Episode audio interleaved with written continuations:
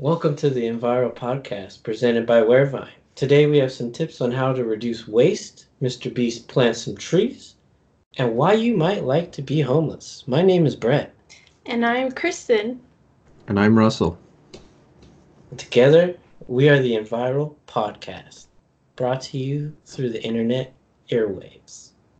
So today, as our first podcast, I'd like to go over a few ways we could reduce plastic uh, because you know single-use plastics account for more than 40% of plastic waste each year about You know, I 8.8 felt I felt Huh? really guilty yesterday because I bought a gallon of water and it came in a giant plastic jug, but I was really thirsty. But uh, sorry to interrupt. But go ahead.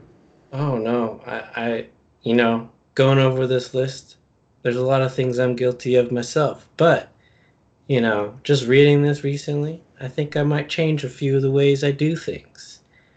And hopefully you will too listeners. Not it's okay to feel guilty.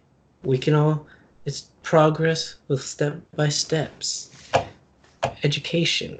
So uh, I, I checked out these articles by national geographic is and the title's called reducing plastic as a family is easy. Here's how. That's one article i checked out then i checked out this blog post by accurator.com um, not too sure what they sell on there. Click the shop link. There was some fashion. I don't know why they're talking about ways to reduce plastic, but good for them. Um, so some interesting ways never would have thought about. Uh, I mean, you got your obvious ones like reduce your straw use because, um, according to National Geographic, there's an estimated um, usage of about 500 million plastic straws a day from Americans alone. So that's pretty crazy. Just a few. Um, yeah, and that contributes to, you know, about 8.8 million tons of plastic that flows into the ocean per year. That's a So lot. that's you know we reduce our straw usage. I know it's e- the the freaking fast food places. They're just trained. They're just they just hand you a straw, even if you don't ask for one. They hand you one, and then when you when I've been recently like giving it back, they look at you kind of weird. They're like, "What? You don't want to use a straw?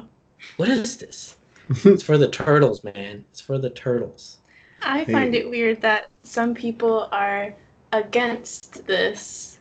Like they they think that you that not using straws like won't do anything.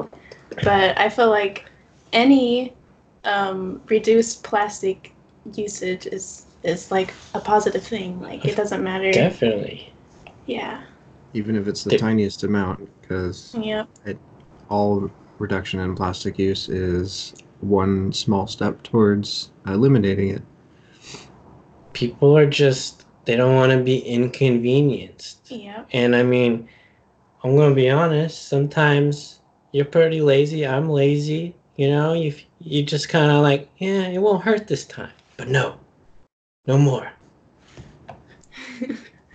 On the straw subject, not to mention, I often prefer to drink my drinks without any sort of straw or lid or anything like that. If I'm going somewhere, that brings up a problem, but when I'm just chilling at a restaurant or something, like, I just like to drink from the cup. I prefer it that way too. Yeah. But I often wonder how much more it's effing up my teeth. True that. it's not going straight down. Um, yeah, straws, plastic spoons and stuff. Even just like lately, I've been trying not to take the plastic cutlery they give you there. I I just eat it at home, wash my silverware. You know, little things. Or the styrofoam bags that so many of these places, or not bags, but boxes that many of these places give you when you order food. Um, I deliver food for a living right now, and I see it constantly. I'll get a giant stack of them Mhm. um, and in also a pretty thick plastic bag, and that's just all being thrown out right then and there, and it's it's pretty obvious as I'm walking around with it how much trash it's producing. there should be because I, I read somewhere in one of these articles I was looking over a suggestion was to bring your own like boxes or like Tupperware to the restaurant to get your to go food.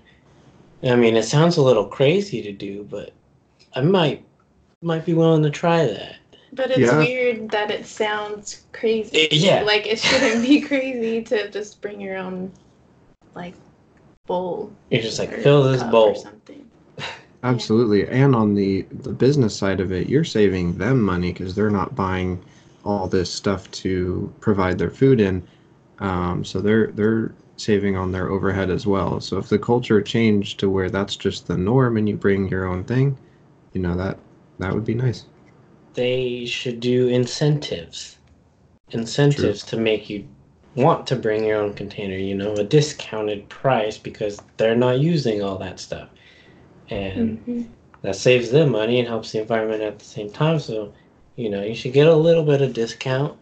And I, I know, I think I heard someone say like Starbucks does that a little bit, but it's not enough to make you want to bring your own cup. So, like, No, they really need to obvious. put more, more incentives on that. Yeah, I've and it's seen not really people like show up. advertised. I, absolutely, I've seen people show up to coffee shops with like their uh, travel mug or their their canteen thing and have it filled up right there. But it's not common. No, it's it's it's weird. It's I mean, it's weird to think that it's weird. You're gonna be looked at funny. Mhm. Um, another thing they mentioned that I didn't even think about before, because you know I usually sometimes think having like a, a waffle cone with your ice cream is a little too too much sometimes. So you like it in the cup, nice, easy, holdable thing. But opting for waffle cones is actually helping the environment because we're not using either those plastic cups or you're not even using spoons. You're just eating it. So you're reducing a lot of plastic waste by eating your ice cream with a waffle cone. So I thought that was kind of interesting. Something that I've never even crossed my mind. Yeah. Plus, you get to eat your cone. You get to eat your container. I mean, it's kind of nice. Yeah. It's it's more exciting. It's a little more of a hassle, but you know. But It's that's a treat. It should be a but hassle. being environmentally friendly is going out of your way sometimes. Not Yeah. using that straw, not using that free fork. You got to wash your dish a little bit. Yeah. but it, it goes a long way. Um, I think people these days need to remember how to be inconvenienced because Mhm. everything that Mhm. we have now is for convenience. Straws, plastic utensils, you know, all that stuff. Like, and anything that we like have to do extra work for, it's like not a good thing. Yep, a little bit of conscious living can go a long way, and it's not Yeah. that hard in the in the grand scheme of things. It's like a little bit of work, and you can feel good about yourself because you're consciously trying to make the world a better place for Mhm. yourself and strangers, and you know for the future. Even though you're not going to be there, that's just part of living in an ecosystem. yeah. Don't be a virus to the ecosystem. It's just like Listen to Osmosis Enviral. Jones. We're all in this body. Yep, the body of the earth. Yes. the convertible spaceship. It's pretty rad. yes. Just Okay. space air flying through our hair. yeah. Next point. Oh yeah, next point. um, you know, this one might be obvious or not obvious, but you know, everyone has those goodie bags at your birthdays. Stop getting those trashy plastic yo-yos and other throwaway toys that you don't. You, you, you just like play with them on the table for two seconds and then you toss the bag. I've been guilty of just tossing away these goodie bags whenever you get them at a birthday thing. It's like they're just small little crap crappy toys and and they're just filled with plastic and then that's just you know be a little more environmentally conscious maybe give away some like homemade treats and stuff not Mhm. these toys no one cares to look at for more than two seconds I agree. it's, it's horrible and wrapping things in paper isn't Mhm. that bad or scary or whatever. It, it's pretty useful stuff. yeah Um, when I left the office um, and I was cleaning out my desk, um, I had found a lot of these little plastic trinkets from random office Yes. parties, holiday Yes. things, and I felt guilty throwing them away. But I'm like, I really don't want this clutter, so Yes. I threw it away. Like it, I had conniptions over it, and it's just like, yeah, I don't, I don't like that stuff. Yeah. You remember those like little plastic frogs that can hop around when you press the back of them? Those were kind of cool though, but Yeah. They break pretty easy though. uh, but uh, yeah, just different things. The site also recommended like giving coupons, useful things, use coupons to like a bakery or something. You know. Um, which goes on to the next point. Um, point number four here: sandwich bags. Uh, you know, they say about average eight to twelve year old throws away around sixty-seven pounds of lunch trash a year, Oh my god. and you know that's per person. So there's you know billions of us here, so that's That a lot of trash. As much as That's that a lot of eight-year-old. math. That's a lot of math. I can't even do it. Um, but instead of using these baggies, you can always opt for wrappers made of cloth or beeswax. However, hearing about the beeswax and knowing how bees are so crucial to our con or like our environment, I might not go for the beeswax option. I don't know. Yeah, it depends on what kind of impact on it, or is the demand for it make more people?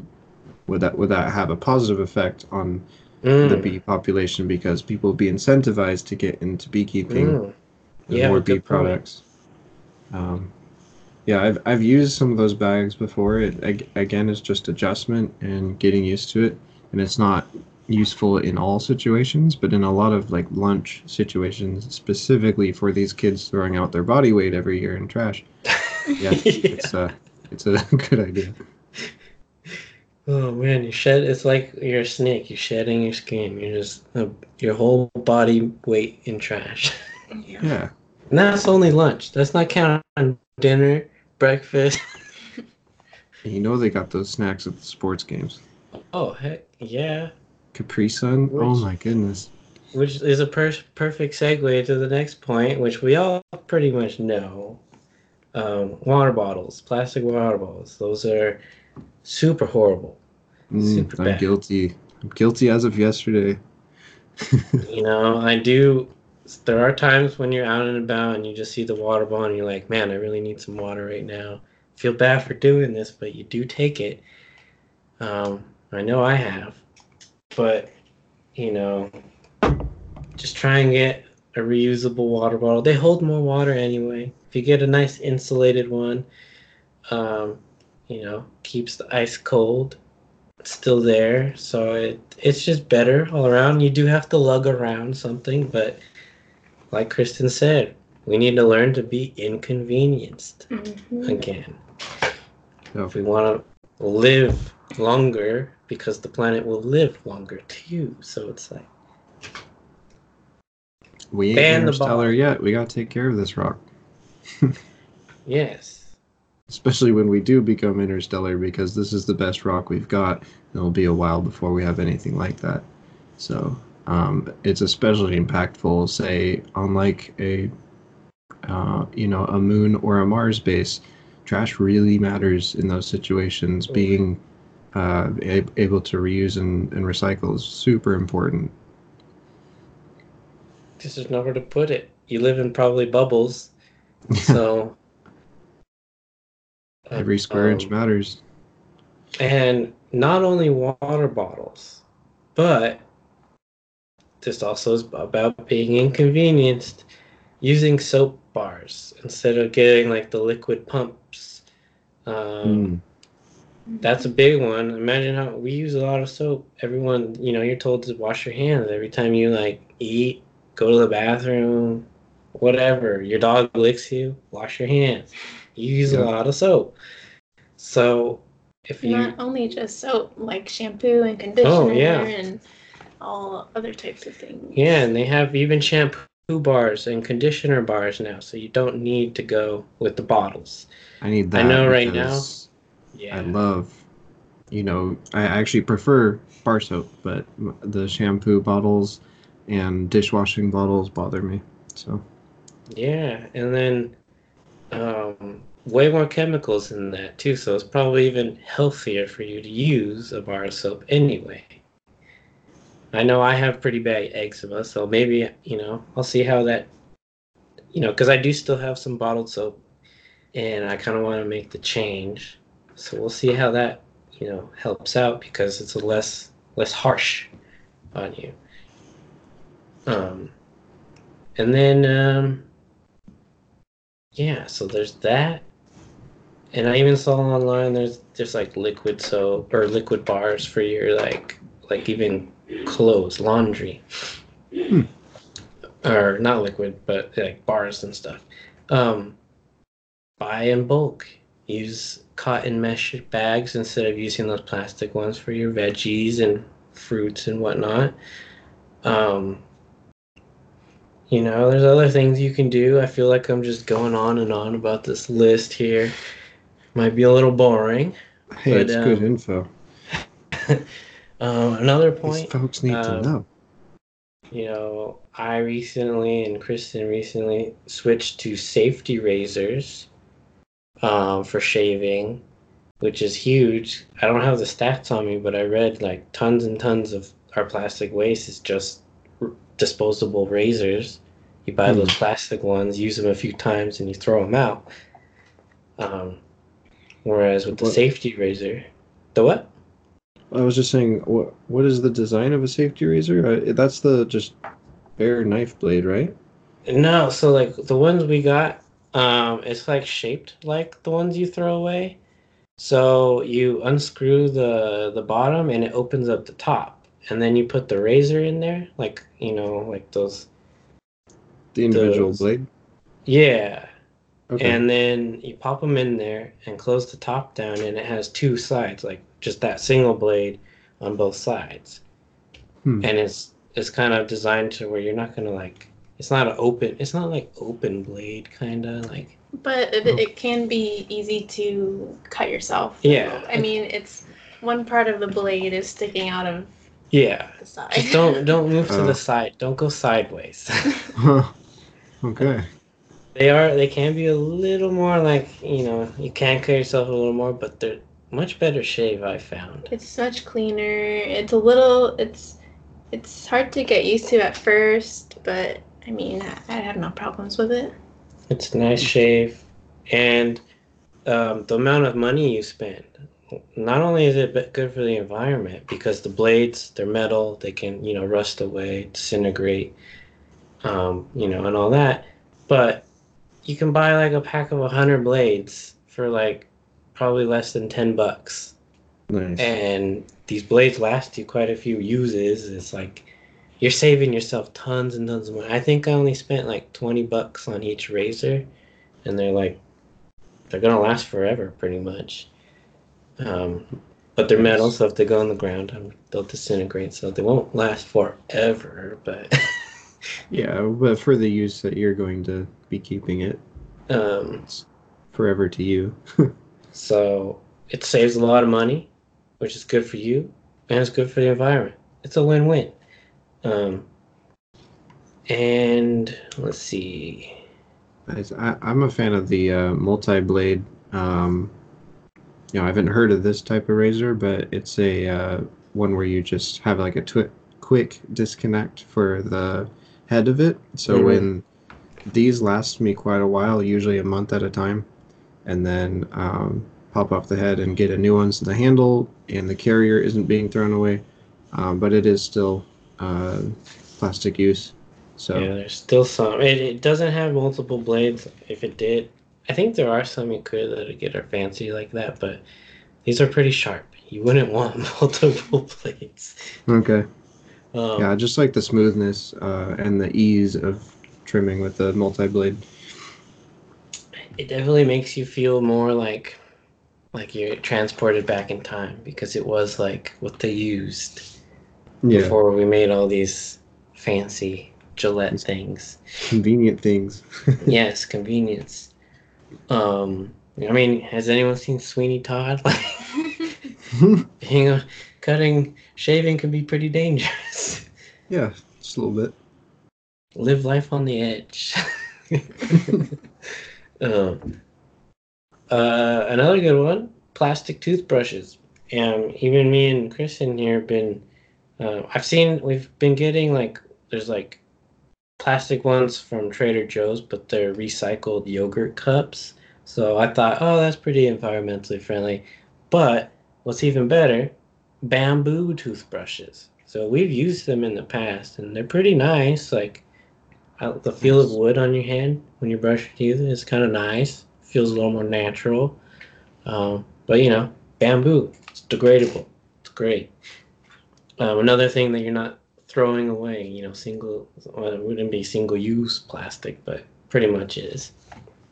Yeah, I Um, use a Sonicare. It'd be cool if they could make a bamboo model. oh, yeah. the the heads of them do last a long time, and they do. I have a, I guess a sonic cleaner or something. You put it in it, and you press a button, and like, a little light shows up in it, and I guess yeah. it disinfects the head, so it lasts a very long time.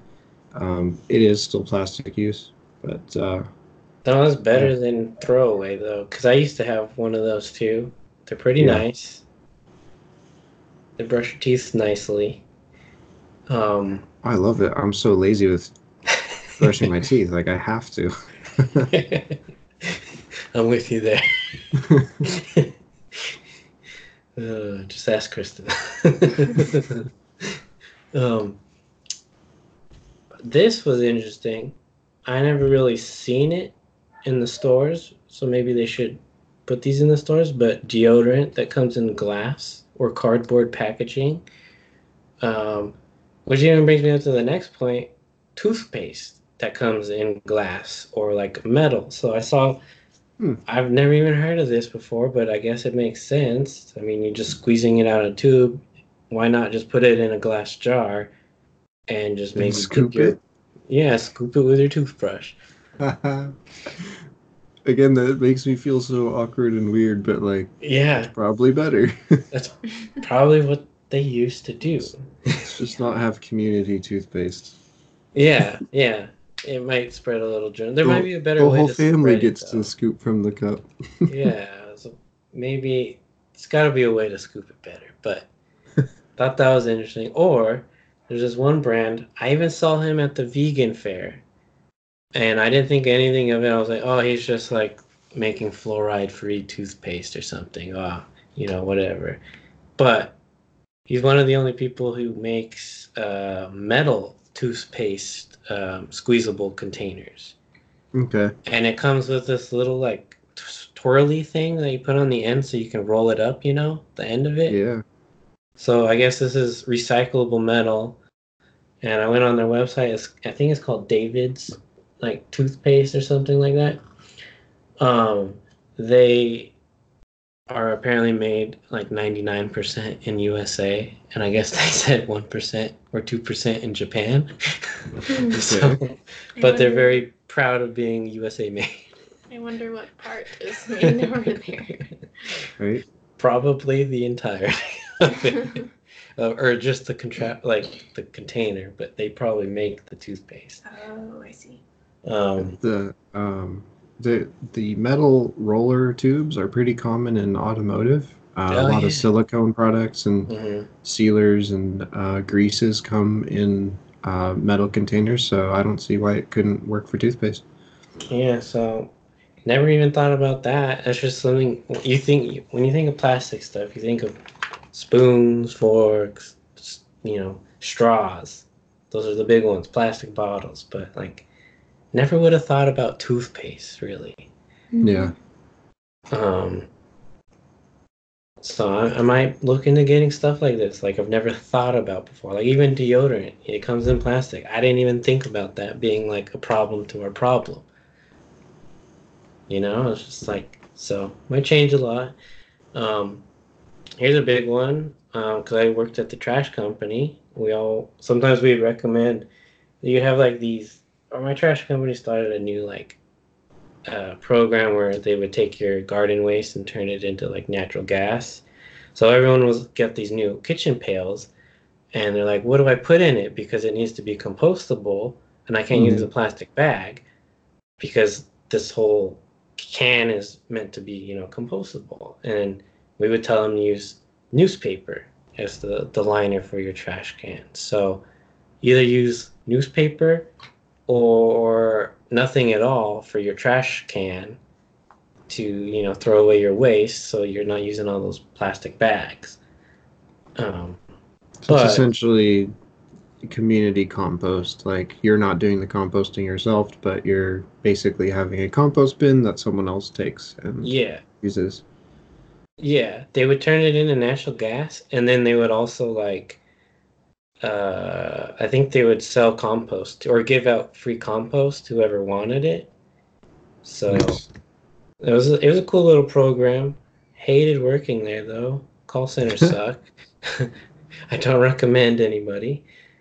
Um, but I thought that was cool. But yeah, it would get a little stinky though. Let's be honest here. But you would have to wash out your trash can, which uh, we would tell customers that, and they'd be like, "What the heck? Like, why can't you do that? Like, everyone's so inconvenienced. Like, you did, you wouldn't believe like some of the people I talked to on the phones. They would be upset because you're telling them they have to wash their plastics to put in the, the recyclables because um, you know China recently stopped buying a lot of our plastics, which caused you know a lot of recycle centers to shut down, and everyone's all like upset because now they have to do all this work to make their recyclables nice and recyclable. Like To cut down on uh, the work needed to have it done here. Yeah, or, So we're- or- we weren't or, like, prepared for that. because like China, I guess would accept like a certain uh, a much higher percentage dirtied recyclable item than they do now. They only re- accept like one percent or less dirty. So, you know, we're telling them because a lot of people don't wash their recycles. Like, um, you know, you can't throw. Technically, you couldn't throw cardboard that had pizza all over it Wow. because that's now contaminated with trash, so it's not truly recyclable. So we have a problem with not even really recycling everything we could because we don't want to be inconvenienced. Makes sense. So Or build up the companies to handle that themselves and be willing to pay for such services. yes, it's it's yeah, one or the other. But then when you raise their trash bills because of that, they, they also complain. So no one's Yeah. ever happy. Ugh. um, another one, no one would ever really think about Q-tips. A lot of Q-tips are plastic, Hmm. but you can get like paper ones or cotton ones. There's another one, biodegradable band-aids. You never really I've- thought about it, but a lot of band-aids have plastic on them. They even say it on the box, plastic band-aids. yeah, I never thought of that. Um, It's not something we all use every day, hopefully, but yeah, it's, uh, hopefully. it's out there. Um, and since I've gotten a dog, I've noticed too, and I always thought this was weird. We use plastic bags to pick up their poop, but it's plastic. So is their poop just like staying there forever in that bag? You That's, know, yeah, when you, that's what I've thought. I feel like Yeah, it it is just does. like in there so like forever. you know, like I've seen it even when I went like camping. There's like some people leave the bag with the poop on the floor or something like that. And I'm like, wow, that's never gonna like degrade. No. But we can get biodegradable doggy bags. Um, that's another big one, I think. Yeah, if there, if a biodegradable plastic can be used for, um, you know, a, a lightweight bag, that would be ideal. A hemp plastic or something like that. Or I was just thinking a poop tin. Just have a, a little uh, tin with like a, a, a handle on it. You reach down and scoop it up, Mm-hmm. and it closes and seals. Yeah. Could so, be gross to deal with, but I mean, it's an option. Um, one of the articles I read too, when I looked at biodegradable bags, they were like, I think it was rover.com or something. They were talking about how we could even just flush it down our own toilets. It may sound absurd, Mhm. but our poop goes down the toilet. Why can't a dog's poop? Um, They True. also make flush flushable bags that like degrade in water. So there's that option. And they even talk about compost. Like you can use it for your flowers, not anything you're gonna eat because there are Yeah. pathogens and stuff. But you can even compost their poop. Um, but I think dog poop is a big problem. Is there was even that movie. dogs. hmm Have you seen that movie where they like just spray something on the poop and it like disappears? It's like a funny movie or something. Uh, vaguely, yeah. And then I forget where it all ends up, but it ends up somewhere.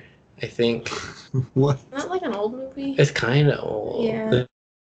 Across the neighbor, and he's like, "Oh, I wish I would have stayed with his company. I'd be making millions." But then, yeah, I kind of remember that. We'll have to look it up oh man, yeah, and put it in the notes or something. yeah. You, you you would spray the poop, the dog poop, and it would just disappear.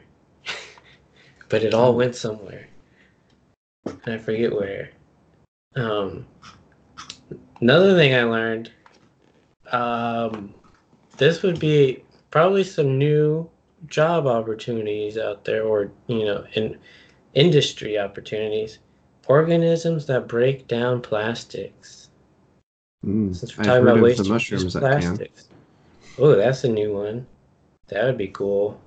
Yeah, there's a few species of mushrooms, or it might be just one, but they're known to uh, degrade even the toughest of plastics. And uh, I mean, I I heard about that many years ago. I don't know why it's not bigger in the world at the moment, but yeah, it's a it's a thing. I don't know Just have, like, a- them. Like a, a facility where you just have them, just you throw a bunch of plastic in there and just have them eat away at it. Yeah, I'm sure it takes a while. something.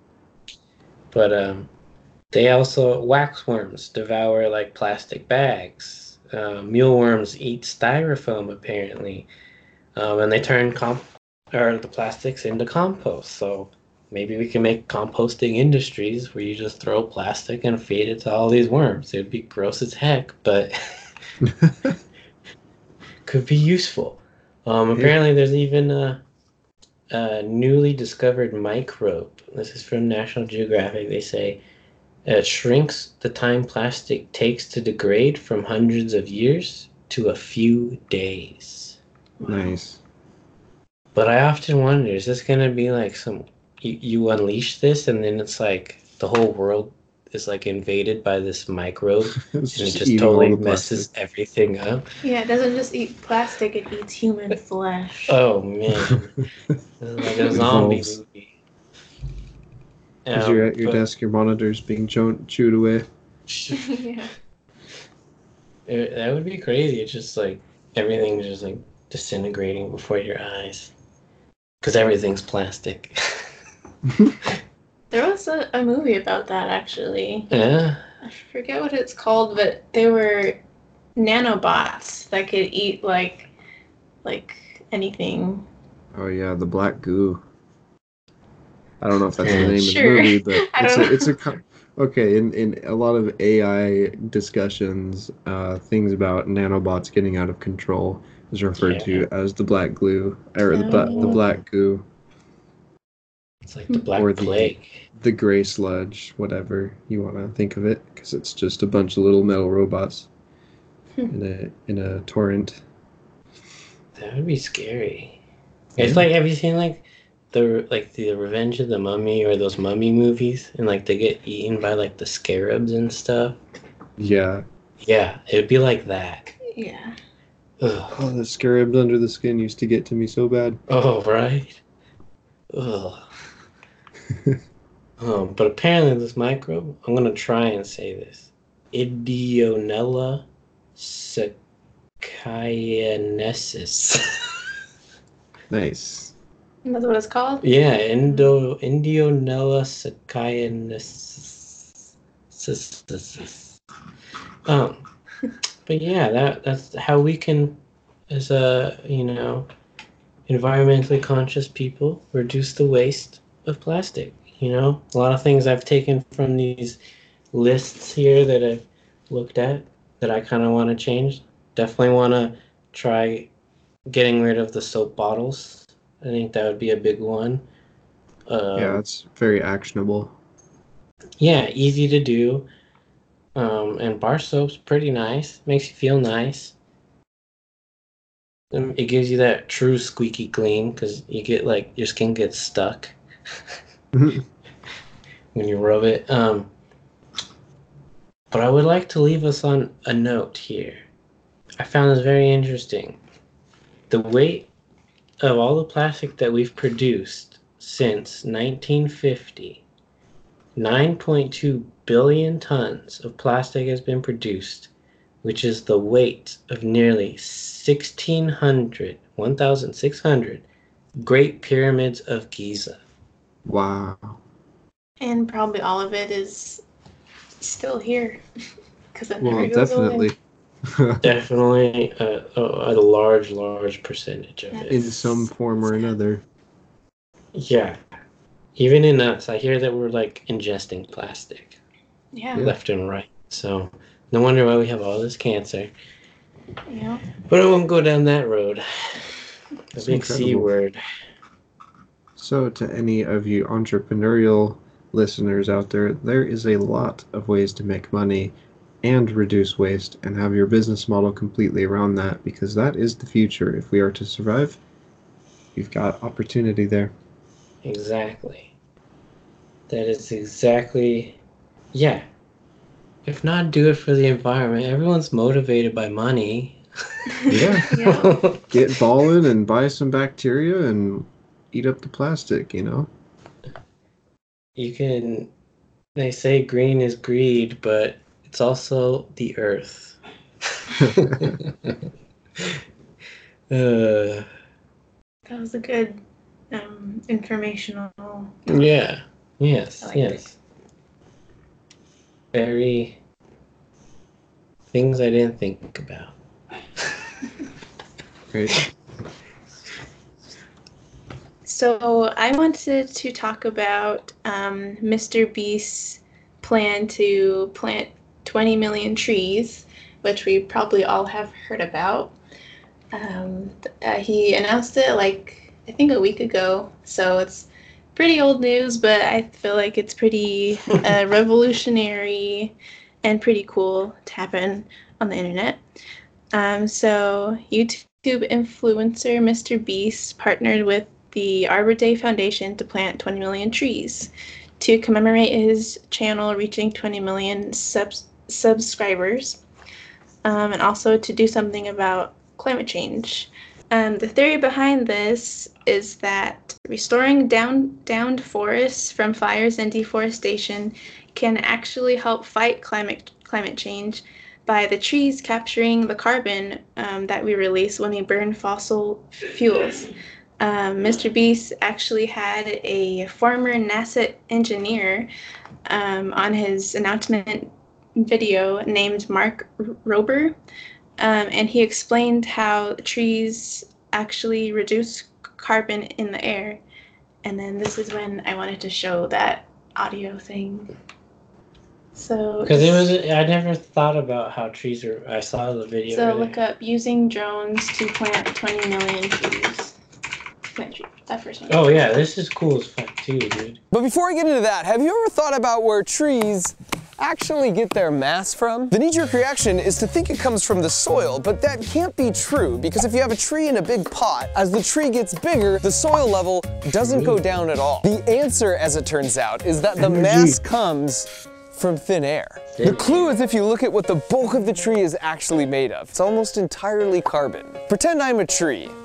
Basically, a tree sees a carbon dioxide molecule floating by, then it powers up with energy from the sun using photosynthesis, then it uses that energy to rip the carbon from the oxygen, and it takes that carbon and slaps it on itself to get more swole. And the tree's like, hey humans, here's some beautiful fresh oxygen you can have back. I don't need it. So it takes the C and leaves us with the O2. That's a sweet deal. And so trees start really small, but in order to get bigger and bigger, they're just sucking more and more carbon out of the air. And so now you can see a tree and appreciate the beauty in the shade, but also that they're just these really massive vacuum bags completely stuffed full of carbon. That might be the most straightforward explanation I've ever heard. For real. Yeah, like that's like it made so much sense. Yeah, I thought it was very descriptive and really easy to Simple. learn. yeah, The- what he was saying. I mean, all you listeners can't see it, but the visual representation, very, it makes a lot of sense. We could link it in the notes. or In the description, Yeah. subscribe. They would be there. Um, so yeah, planting, and and that video also goes on. Uh, they have these like really cool drones. Um, they're giant, Yeah. and they shoot out these like sea, pods. pods. You owe me a coke. but uh, those sea pods, they just like, they just, it's like bird poop. They're just like bloop bloop bloop bloop bloop bloop bloop, bloop dropping Mhm. all these seed pods everywhere. And they also, the pods also have a deterrent, which um, deters animals from eating them. So, Guess what that is? Ghost know. peppers. Ghost peppers. Oh, spread amongst them. They're like yeah, or like they're inside the seed pod or something like that. Like Because I was weird. thinking um, seed balls are used uh, in, in in my experience reading. Uh, what the heck is his name? I know his last name is Fukuoka. He's a Japanese farmer, and he would make these seed balls when he was farming, and he would have a whole plate of them. It's basically dirt, nutrients, like clay, with the seed in the middle of it, like little um, balls, and he would just chuck them out into his field to have them plant. Um, something like that would be useful than more useful than just the bare seed because it has what it needs to germinate and start. mhm. I- I can't tell in this video if that's if they're using something like that. um if you watch the whole I video mean- it shows. I mean, I, I think that's pretty much the same thing. Yeah, it has It's all these like a nutrients. ball, pretty much, with seeds in it. It's like a seed puck. It's like a hockey puck. And it has Oh, like okay. the seed, nutrients, and then like that animal deterrent so the animals don't eat all the seeds. And then they go around plopping these in like full oh, fire. Yeah, Forest- places forest where wildfires have been, and it's they've actually done a s- study where scientists found that trees are not regrowing after wildfires um, because of climate change.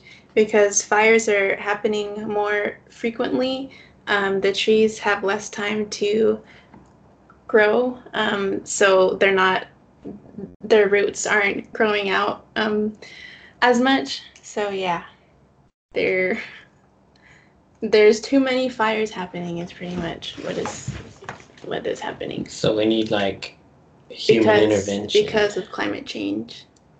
'Cause they Yeah, don't- forest forest fires are essential for the forest health, but they're out of control at the moment and happening far too frequently.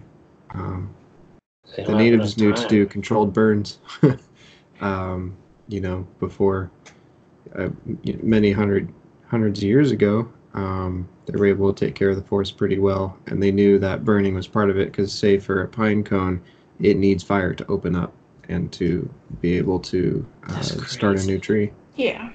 That's It's- crazy. It is part of the process. But um, back to Mr. Beast planting 2 million trees. Um, experts are saying um, that trees actually need 100 years to live to be able to offset the greenhouse gases um, that humans produce. Um, so if the the trees are planted uh, just like just thrown out there and not really cared for, um, they will actually die. Like they won't live that that long, so it wouldn't do much good anyway. But the um, the found the Arbor Day Foundation said that um, they have a plan to help these trees thrive. They didn't specify in the article that I read, um, but they said that they're inputting a vetting process requiring the partners that they work with to ensure that the trees live.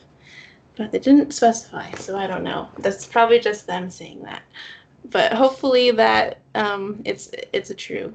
So it takes a hundred years for the tree to actually be useful, Yeah. and before that, it's like not even helping. To to offset our like um, gases that we're producing, yeah.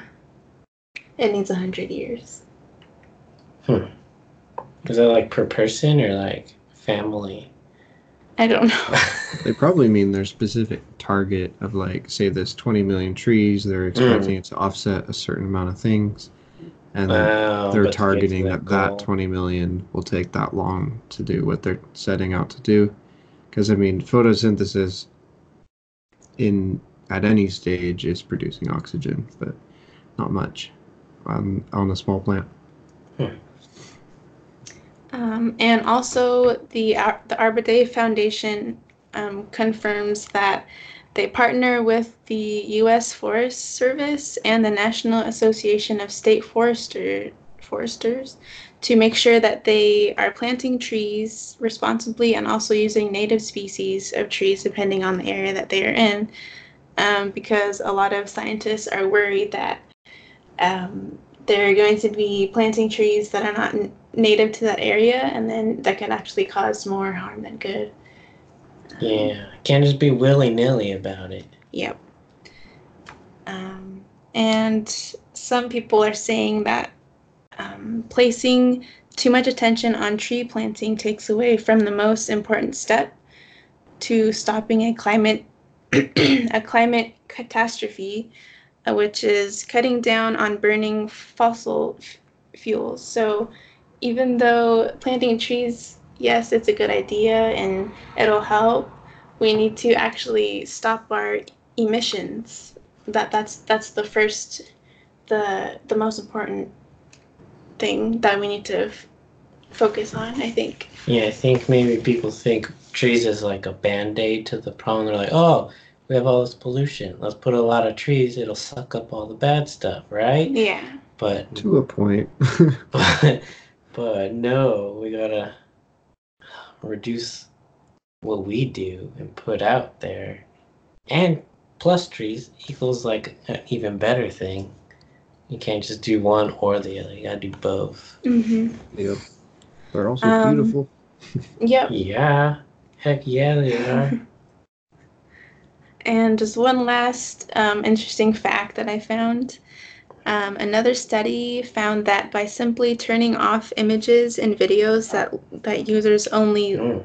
listen to, YouTube could cut down greenhouse emissions equivalent to axing the carbon footprint of three of thirty thousand homes in the UK each year. So if you're just listening Oh. to music Right? on YouTube and you have the video up, um, if you turn it off, it, it, it could actually help um, the climate. Ain't Just that because something? of how much energy is needed to transmit that and also show it on your screen or something. yeah. I, I guess so. I thought that was That's really intense. interesting. Yeah. Like just the server load requiring more energy or something. Or even our computers maybe using up more energy too. Yeah. That's crazy. Just just like a, a non-moving even picture. Hmm You see those like UKF videos, they got those Yeah, just like animated things. any like music that you're listening to, pretty much on YouTube. So listen to podcasts and music instead of watching videos for the environment, folks. yeah, music Yeah. videos. Down with the music. Down with film, up with podcasts. Down with anything that is visual. Close your eyes. Uh, I can no longer play video games. No, I'm just. I can't do that. That's insane to think about, though. hmm Just a, a little thing like that. Yeah. It's not like you're watching that text anyway. True, Crazy. true. But yeah, I think uh. I think it's pretty cool because like all these YouTubers, because like YouTubers are the new famous people, are just trying to use their Their influencers, their clout for especially good. the younger people. Like we need them to. All those Fortniters. yeah, we need them to um, change the world, pretty much. Yeah. Yeah, I'm too old to change the world. The other generation needs to You're- do you're it. Part of the generation. I'm not a Fortnite generationer. That's that's a much younger race. Race. They're, they're their own kind. the good the good thing That's is uh the younger the generation the more conscious of this stuff they seem to be so Yeah, they do like people like Greta. It does the seem Thur- so, is it yeah. Thornberg? Thorn- Thunberg. I, Thornberg. see, I think it's Thunberg, but I don't know. Thunderbird. Thun- thunderbird thunderbird go Well, she's doing pretty cool. Oh, didn't I see when you were looking this up? Like, uh, Elon Musk donated like a, a lot of trees to this thing. yeah, did. um, Elon Musk do- donated a million, and I forget the other guy's name. He's the like the CEO of Shopify, and he donated one million and one. Wow, Nice. he's trying to Just one to up. be- had to yeah. one up them Just to be the first. no i remember seeing the uh, uh elon tweet that um i thought that was really cool It's like I think he changed his YouTube name or something to Elon Tree or something. Hmm. Oh, um, Elon, yeah, something. Yeah, it's just Tree mr beast did? Treelon. E- No, elon did. Elon. To Elon Treelon. Musk changed his name to Treelon on Nice. like YouTube or something. Yeah. Oh man, and then, but that, I mean that's that's definitely cool. So they've and raised they're, like fifteen they're million. actually yeah they're at they're over 15 million so Each we're, we're pretty close apparently one dollar equals one tree. yeah So I like see. you give one dollar, and apparently I I want who's gonna plant all those twenty million trees? the drones oh. the True. partners of the Arbor Yeah, Day but Foundation That's a lot of trees. Dude, you saw how they had to dig the they, they better do it i hope they do hey with that that several million dollars they can hire a few people it'll happen That's crazy. Trees. We've never cared so much about trees. Yeah Uh, Have you ever heard of anyone donating that much money to like any fundraiser? I don't know. I mean, I'm No. sure there are, but I mean, I don't really pay attention to fundraisers that much. mm, I don't know. I can't quote. I do not run on that. fundraiser. Do not fact quote me, internet. But it's it's definitely one of the only ones I've seen in recent for years. I think. environmental Yeah, it's always been like i feel like, like, diseases and yeah. stuff. i feel like it's Yeah. the most impoverished countries and whatnot. Mhm. So, why would we want to be homeless? Hmm, Yes, that's I'm a good question. So, uh, van dwelling, as it's often known, or just living out of your car, is something that a lot of people are taking up um, in order to escape work life Mm. as many of us spend easily half our lives going to work. If you have a Monday through Friday job, you're there for a minimum of eight and a half hours because of lunch break, and often commutes are around an hour or so. So you're you're spending an easy 10, 12 hours a day and preparing for work and all that uh, in order to pay for a place to sleep and uh, it often takes the majority of your income anyway. Um, Yep. So you're stuck in this loop of paycheck to paycheck, earnings, going to work, overspending on food because you're emotionally um, distraught. I eat my emotions. exactly. that's my and then life you go home and um, you know you're you're you're there to do it again in 12 hours minimum so it, it's just Uh, a lot of people are not doing it because they are broke or because they are incapable or uninspired, but they're doing it because they want a simpler life and to have more freedom back in their life. Um, and they aren't afraid to see uh, or to hear the opinions of others who think they may be crazy for doing something like that because their happiness matters far more than some sort of societal status. I've actually been looking into tiny homes, and it it seems like a really nice alternative, but it's just the hassle um, of living in a, a tiny home. I don't know if I could do it, but it does seem nice.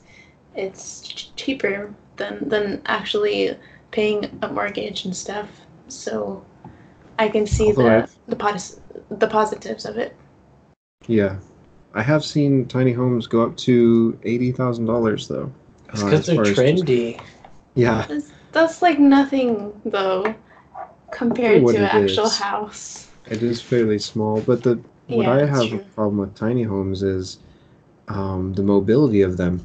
Like you Yeah. can't just drive around with your pickup and a tiny home on the back and just park at a Walmart and live there. That's Or- true. Even pull into a campsite. They're just not very useful for that type of nomadic living, which is a lot of what van dwelling focuses on is the nomadic aspect, being able to adventure and see new sights, meet new people, um, and hopefully create some opportunities in your life. Um, so I have an article. It's from Vice.com. Everybody knows Vice. Yeah. Uh, we'll link we'll link it in the show notes. Uh, it's called "Living Out of Van Out of a Van is the New American Dream." So, it covers uh, a few people, uh, mostly focusing on the millennials, which uh, that is us three. We are millennials. Um, yes. What are you ashamed? Because, you know, you're always made fun of. Damn millennials. Now it's okay. the boomers. I think it's misplaced. I don't think. I think we're not as bad as. we're not the, Tide boomers Pod say. eaters. That's why We're not OK the Boomer Tide. Pod eaters. exactly. So uh, this article follows a few groups of people.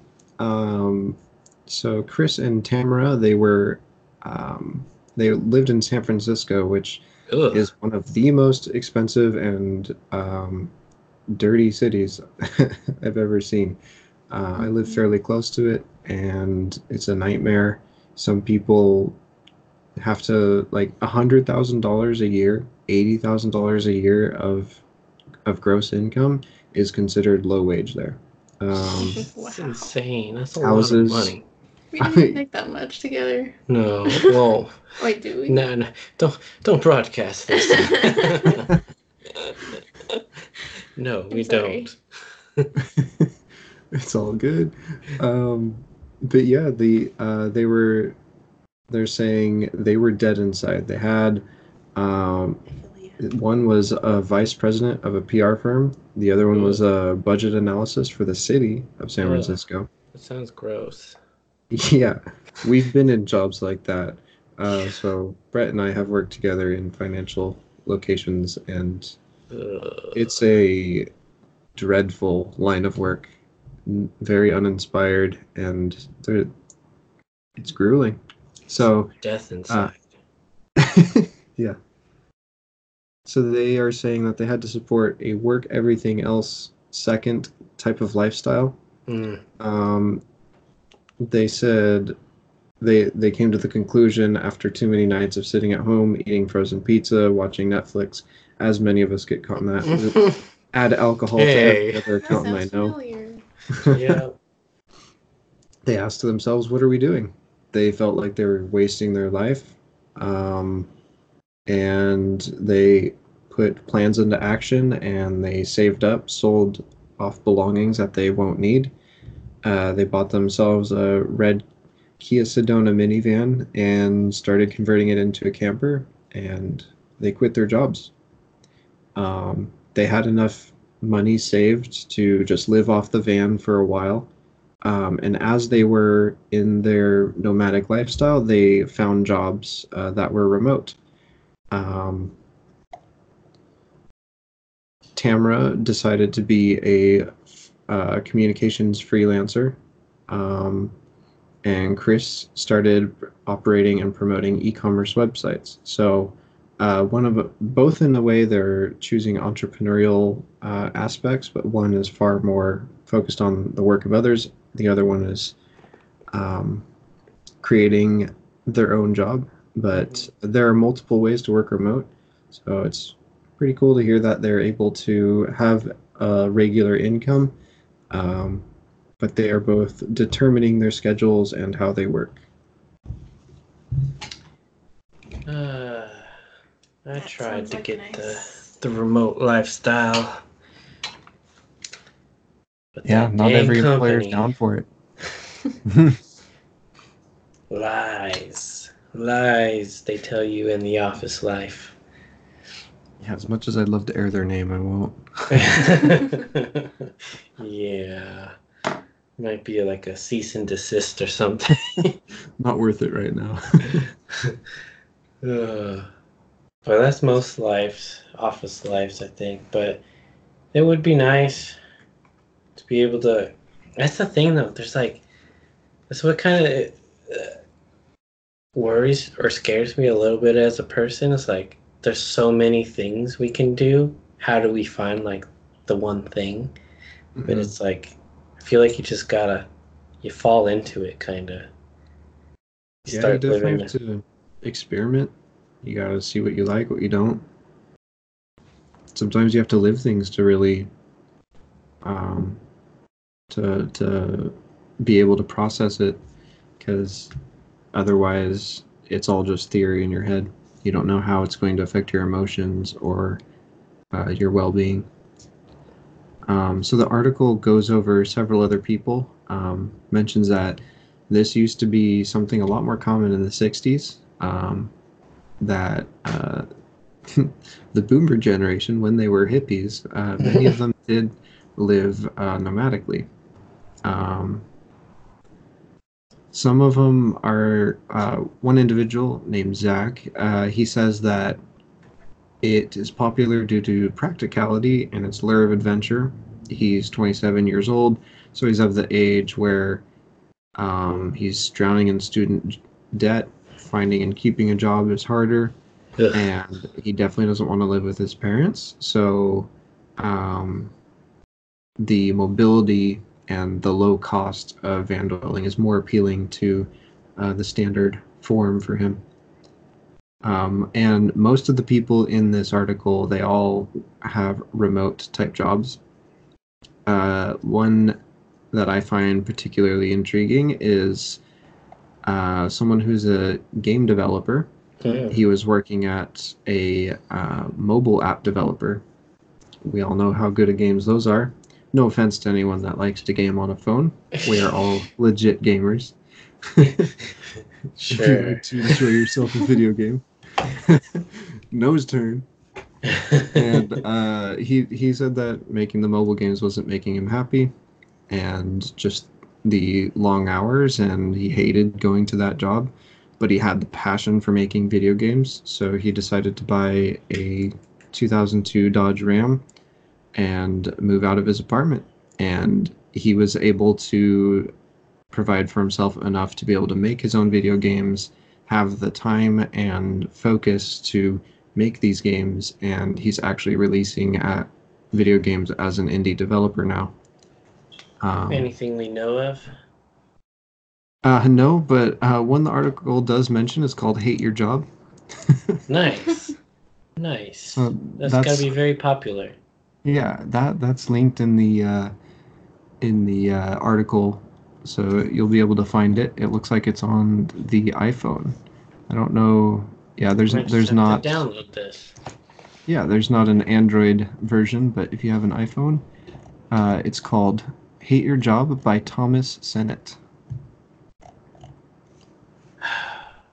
He's not a PC user then. No, he's still making he's still making mobile games, but at least he's Oh, making that he wants to make. Um, so Damn you, Apple. w- hey, it's Oh, getting sorry, people all into it. Apple users. Um, so van dwelling uh, definitely has its pitfalls. Um, some were not comfortable with having to shower in a gym, or um, Makes sense. yeah, the, the the daily hygiene is a bit more of a, a problem. Not everybody's comfortable with having some sort of emergency bathroom situation in their vehicle. Um, they actually make these pretty handy portable toilets that, um, yeah, they're probably about the same size as a five gallon bucket, um, and they flush like an RV toilet, uh, fairly affordable and portable. Uh, so there are options. Um, and it's not in the article, but I've watched plenty of YouTube videos on this subject, and I've seen some very clever in-vehicle shower systems. Uh, one guy had In a the vehicle? yeah, one guy had a uh, minivan where in the very back of it, where you have the hatch that opens, it has the cargo dip in the back, where you put your suitcases and whatever.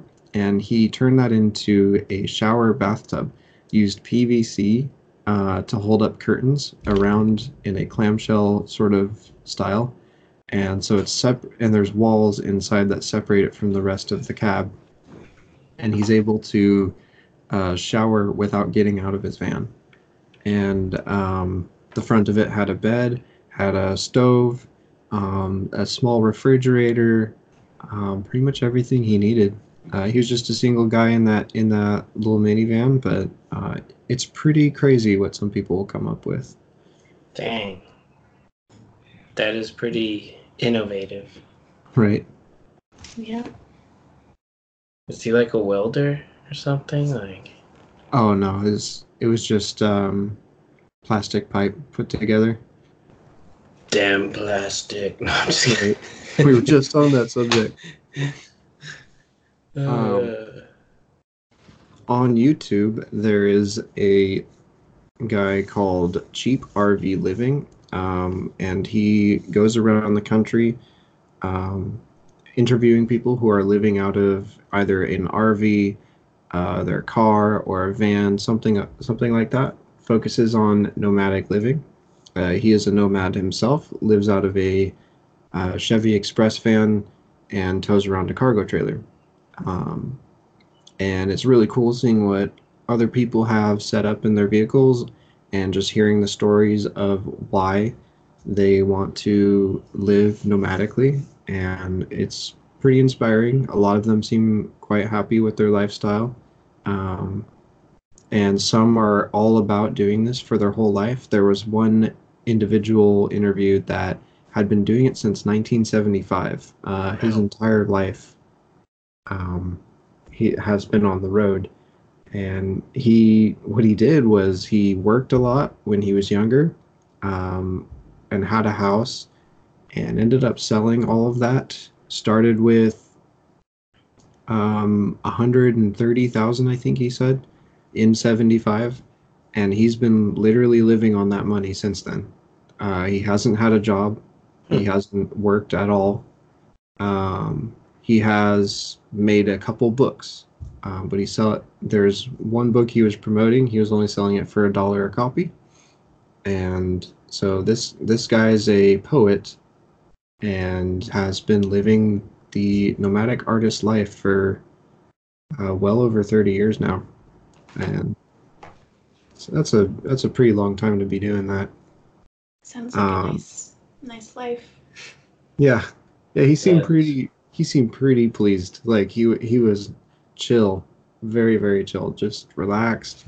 You know, you could tell he just takes his time doing whatever he wants. He says he doesn't travel all that much. He will drive uh, pretty minimally to keep his expenses down.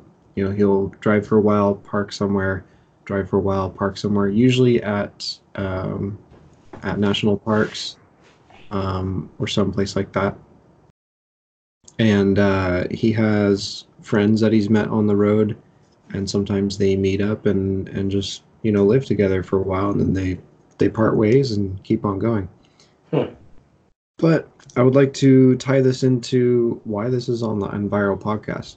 So, living out of your vehicle reduces how much energy you are requiring from the system. Uh, it by nature forces you to live minimally. So, what you're able to take with you and live on is very small. You might have one pan that you cook out of. You might have uh, a pretty small wardrobe, maybe a week or two's worth total. Um, even though you are filling a, a vehicle with fuel and driving it on occasion, it's still less energy than a household takes from the grid, which is often powered by coal, nuclear. Very rarely is it um, powered by uh, solar at this point. The other cool thing is, not all these nomads use generators. Very few do. Um, most of them have a solar panel set up on top of their vehicle, and are able to live on a uh, two to four hundred watt system. Have a lithium battery bank inside. Most of them these days are using lithium banks, and they can run microwaves. They can run TVs, you know, computers, whatever they want. Um, on that same uh, channel, Cheap RV Living, that's all one word, uh, there was a guy who is a software developer, and he had this really cool laptop setup uh, on his desk. So he had his cooking situation, and then right behind it was his laptops that he would fold down, and there was two of them, and uh, do his work from his desk inside his van. And he was just living out of a minivan. Most people choose at least a truck style van, but um, yeah, it's uh, it's something intriguing and um, just the freedom of being able to make your own schedule.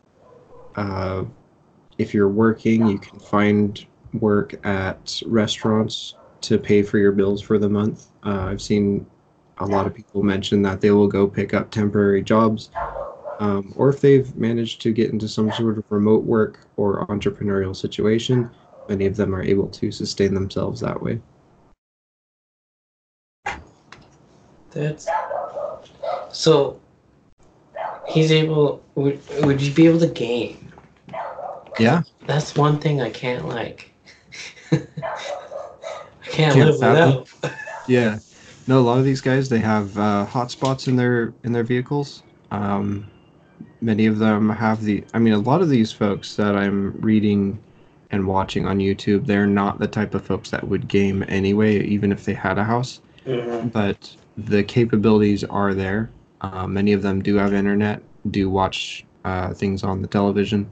They use either a cell phone connection or a dedicated hotspot, uh, th- and are able to receive internet in their travels, especially the ones that work um, from their vehicles. You know, they have to have the internet connection. Oh man, I'm just like it sounds so nice, but so Right. scary to jump into. Yeah, It's such a such a shock. I feel like it's that way for a lot of people. Probably oh, totally. Listening to this right now too. It's like Mhm. it's like it sounds so nice, but it's like so Oh, many it's fast. things. What It's do fast, do like they it- talk about? Uh, any things that like are really not so fun about it? Yeah. Um, temperature. If they don't have their vehicle set up in a way that can handle either high heat or high cold, or, or Mm. low low cold, um, it can be really miserable. So, if you're going to get into this, you really want to make sure the vehicle you're using has the cap- has plenty of insulation. Uh, you want to make sure you have some sort of heating solution and some sort of cooling solution, and or be willing to travel to regions that are more ideal at the time for Like- your comfort. Like the we saw birds migrating today when we were outside. hmm Yeah. Be like a Lot- migrating bird. Yep. A lot of these van lifers are completely following the weather and just going wherever it's nicest. Um, but there's diesel heaters where it's a heater that runs on diesel and can keep your vehicle warm. I've seen a guy living in negative 20 degrees Celsius Canada with that situation in a van and being okay. And um, if you have a proper solar setup, you can even run a small air conditioner, like a, a window style unit. Mm. Um, and I've seen some setups like that. So uh, those things are pretty strong, pretty hardcore. But with the advent of lithium, uh, specifically LiFePO four is the chemistry. It's a lot safer than what you have in your cell phones and laptops, um, but it's uh, not as energy dense. Uh, but it's a it's a huge upgrade compared to your traditional lead acid batteries. Um, so with modern technology, nomadic living is a lot nicer thanks to how uh, solid of a solar setup you can have on the go. Yeah. It would be nice to have solar. It's just so expensive for like a home. Oh, totally. It's Um, crazy. a usable setup. Uh, I've been pricing it out myself and doing research on like how to build your own batteries, your own battery banks instead of buying. Mm. And I don't mean like sitting there and crafting the whole thing, but actually just buying cells and packaging them together. Um, they're often used in industrial equipment, and once they reach a certain threshold, they're sold on eBay and other places like that. And um, you can create your own battery packs. Um, and I've found that you can get a really solid, safe, and powerful solution for around two thousand dollars, and It's not too bad. yeah, and that will fit on top of most vans, um, pickups, and such. Smaller vehicles will, will struggle with that because I'm basing that on a 400 watt pa- panel. Um, but that would allow you to run microwaves, air conditioners, even P- uh, desktop PCs, um, TVs, whatever you need. Uh, and a lot of these guys, they have um, actual refrigerators in their car. They're not usually the in-home style mini fridge. They're specific to RVs. Hmm. Um, you, you can get them in 12 volts if you're just running off that system, but if you're actually creating a, a solar setup in your vehicle, you'll have the 110 volt uh, that allows you to plug in these uh, appliances. Some use Sound- convect. Go ahead. Sounds like someone's trying to live the van life. I just go deep in my research. You know, I consider things. but I, uh, yeah, personally, I'm trying to get places in my life, and uh, being able to save money is crucial to that. Um, and there's two ways to do that: earn more or spend less. So, Ugh. yeah, it's uh, And earning more equals selling your soul to the devil. not directly, but it depends on how you're doing The it. corporate devil. Yeah, that one. That one is a trap that is super easy to fall into, and um, at this point in my life, I am unwilling to do that. So it's I think it's a struggle, I but think that's it's worth why it. so many people are sad. That's Yeah. why our world is so sad. Yeah, we are we are not in a work environment.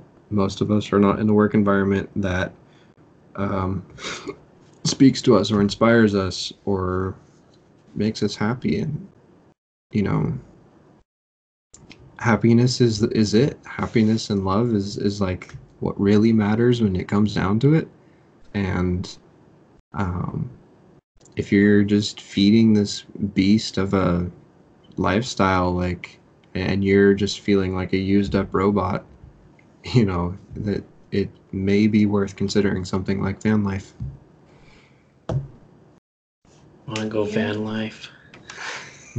I mean, I've considered it, but it's it's a big leap. It's scary because you Yeah. it's not it's not you don't have that Stable. safety yeah that safety net you, you know you're always gonna get a paycheck but then Yeah. at the same time you're sad so that deducts from your paycheck You spend all your time at work, but then when you're home, you don't have energy to do anything else. absolutely so that, and that's that's what it comes down with a lot of these people it's not because they're you know unable to work or unable to to be successful in their life it's just literally they are fed up with you know that loop Yeah. and it's it's um, in a lot of ways scarier to be trapped in a work situation for potentially decades and never really enjoy I've yourself seen people like that you've seen them yeah I know many. the same and most of them are alcoholics. Like they they Oh. fall to to uh, substance abuse that that isn't that is somehow socially accepted, but also is not good for their their psyche, their body, or anything like that.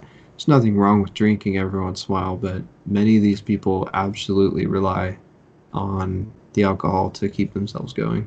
They call And them that- functioning alcoholics. Yeah, and that's uh that's really sad to see. And and nowadays you got all the doctors prescribing all the Xanax left and right. You say you're sad. Everyone wants like a quick fix. They don't want to solve your problem. They're just Yeah. like, here, take this. It'll make you feel better. So you can get back to work and be happy and content and Mhm. quiet. Don't speak up. Mm-hmm. Yeah. Beep boop bop. Keep that going. Beep, beep, boop, bop. Feed the mouse. Keep the wheel turning. You know, it's uh, Bunch of cheesy cheese chasers. yeah, and it and it's not necessarily our fault. It's just the system we were born into. You know, we're we're taught go to school, get a degree, get a job. You know, Mhm. Otherwise, Such you're such. useless. Yeah. yeah, and that's um, You have no value. yep. And It's a then sad, sad way to live. mm-hmm. Those that are able to get value elsewhere or ha- or be self-valued, etc., they um, they're often lost on what to do and where to go. So, if any of you listeners out there are feeling pretty similar, you know, look into this. Start googling. Rise It up. could be good. Rise up, gamers. Let's get this bread. bread and happiness. Totally. I love sourdough bread, man. I would It's be pretty- happy just eating that all the time. It's pretty nice. There it You is. might get pretty fat, but Oh, it's worth it, man. Sourdough with like toast with some butter on that. Oof, oof. Oh man. oh man, we got this new taco truck. Um, It's not at work. new. Almost well, it's new to me because I'm new to the yeah. job. But they sell like good. Like I keep getting the tuna melt, and they have like a like these churros and some fries. It's like six bucks. Oh It's wow! crazy. For And all of that? good. Yeah. Mm, Normally tuna melts are like 12, 12 bucks, 10 bucks. Yeah. With Mhm. fries and churros. and churros. Now that we've learned a lot about ways we can reduce our waste and live a better, healthier, happier lifestyle, it's time for the mysteriousm.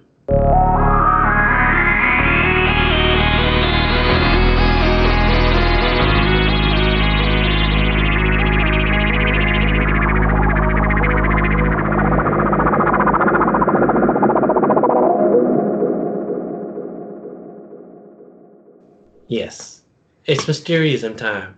That is right. So, today I'm going to talk about how there are some uh, bulls, purebred bulls, that are being killed mysteriously throughout the night. However, the way they are dying is a mystery. Where is this located? This is located in, uh, I think, northern Oregon. It's in Oregon. Okay. Um, but these ranchers have come out in the morning to check up on their uh, purebred bulls, which are going to make them a lot of money because they're purebred and you know they're going to produce a lot of offspring. So these are valuable bulls here. So I don't know if that's why they're being targeted, but they are dying mysteriously. Um, in the article here I got from NPR, they show a picture of the bull and it's dead, but it's deflated. It almost looks like a deflated little like plush toy or something. It's it's very strange looking. Now, what's even stranger, and this is where the mysteriousism comes in here. They are drained of all their blood, and their body parts, some of them are precisely removed without leaving a drop of blood on the ground.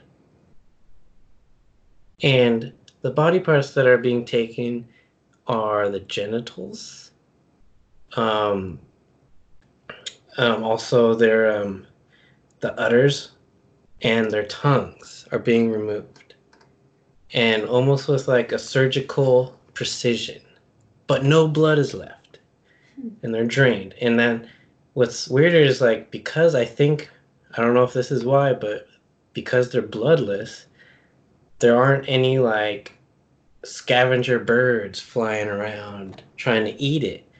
So it's just this like deflated looking cow. It's dead.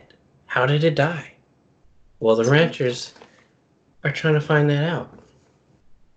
Um, they've tr- they tried driving around in circles trying to look for any tracks because where they live it's pretty dusty out there. Pretty much anything you do is gonna leave a track, but there are no traces. There is no blood anywhere, but somehow they have parts removed and no blood. How does that happen? Well, they think, some people think, one, it could be aliens. You know, because aliens do everything, you know. So apparently, one caller told them that to look for a depression under the carcass because apparently alien ships will beam them up and do whatever they're going to do with it and then just drop them from a great height. So some people think aliens are beaming them up, like, you know, the classic imagery you get of a UFO beaming up a cow and cutting off their genitals and udders and just dropping them back down, bloodless. Other people have said they've found satanic altars with candles, pentagrams, and geometric symbols um, around, and they think either the occult's doing it, but they're. What's strange is there's no blood and no tracks, and um, they've even verified it's like it's not bears, wolves, cougars, or poisonous plants, and none of them were shot either. So somehow someone or something is killing these large animals, leaving no traces and no blood left behind, but chopping off some things. It does. It's crazy. Um, Must be aliens. it must be aliens. The chupacabra. I don't know. But uh, apparently they this has been happening not only in Oregon, but this guy they interviewed was a rancher back in 1980, and one of his cattle was killed, and that's where he found the udder had been removed with something razor sharp, but no blood anywhere. So this is happening on multiple occasions throughout the country. Apparently, even all the way out in Kansas and Texas, this is like a normal, or maybe not normal, but it happens to more than one place. So that is the mystery. Is it the occult? Is it satanic people? Or aliens? You decide. It's it's interesting. So aliens is the obvious choice, Obvious. but I think it's giant mosquitoes Giant mosquitoes. Interesting. Mm-hmm. Why? because mosquitoes like to drain all the blood, and these ones have been around since prehistoric times somehow, and they, you know, they could puncture the cow and drain all its blood, and then for some reason the mosquito has preferences for certain body parts as well as a snack. I don't know. But can But, it uh, like snip- chop it off though and take Yeah. it with them? I don't know. Maybe the They got mosquito sword has noses, little man. Yeah, they got sword noses or little knife hand finger things. Who knows? okay, that's pretty good. Alien mosquitoes. Yeah. They could be. What do you think it is? I mean, I think it's aliens. Yeah, That's I mean, I've seen I don't know what other explanation. I've seen Dexter. He's able to drain blood pretty well, right? Or is that another show? Uh, he doesn't drain. But like you would have to have a facility to like hang them he up. He puts tarps everywhere. That's why there's no blood. Or Maybe there was a dropped- guy in that show that drained people's blood really well or something. Who? There was like a bad guy that he was trying to chase and he hmm. would like hang them upside down and basically drain them But- of blood.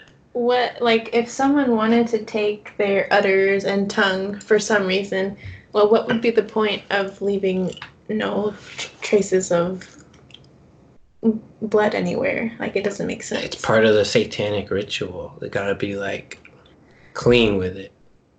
They have a very specific shopping list. Hmm. What if it's, you know, what if how they get there is they're dropped from a helicopter instead of a UFO?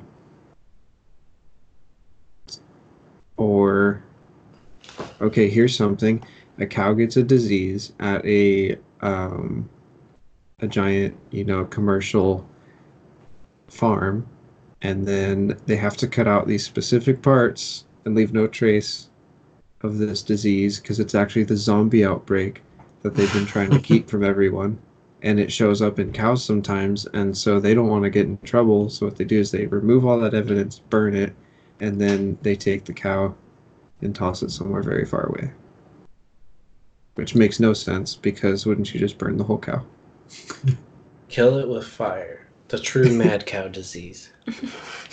yeah no zombies thanks I don't know. That is This is strange. It is very weird, and it, what's weirder is it's not like like a like a Bigfoot kind of story. Like this is like the rancher comes out in the morning, checks on his bull, and it's like deflated and no blood anywhere, and its things are chopped off. Like what in the world?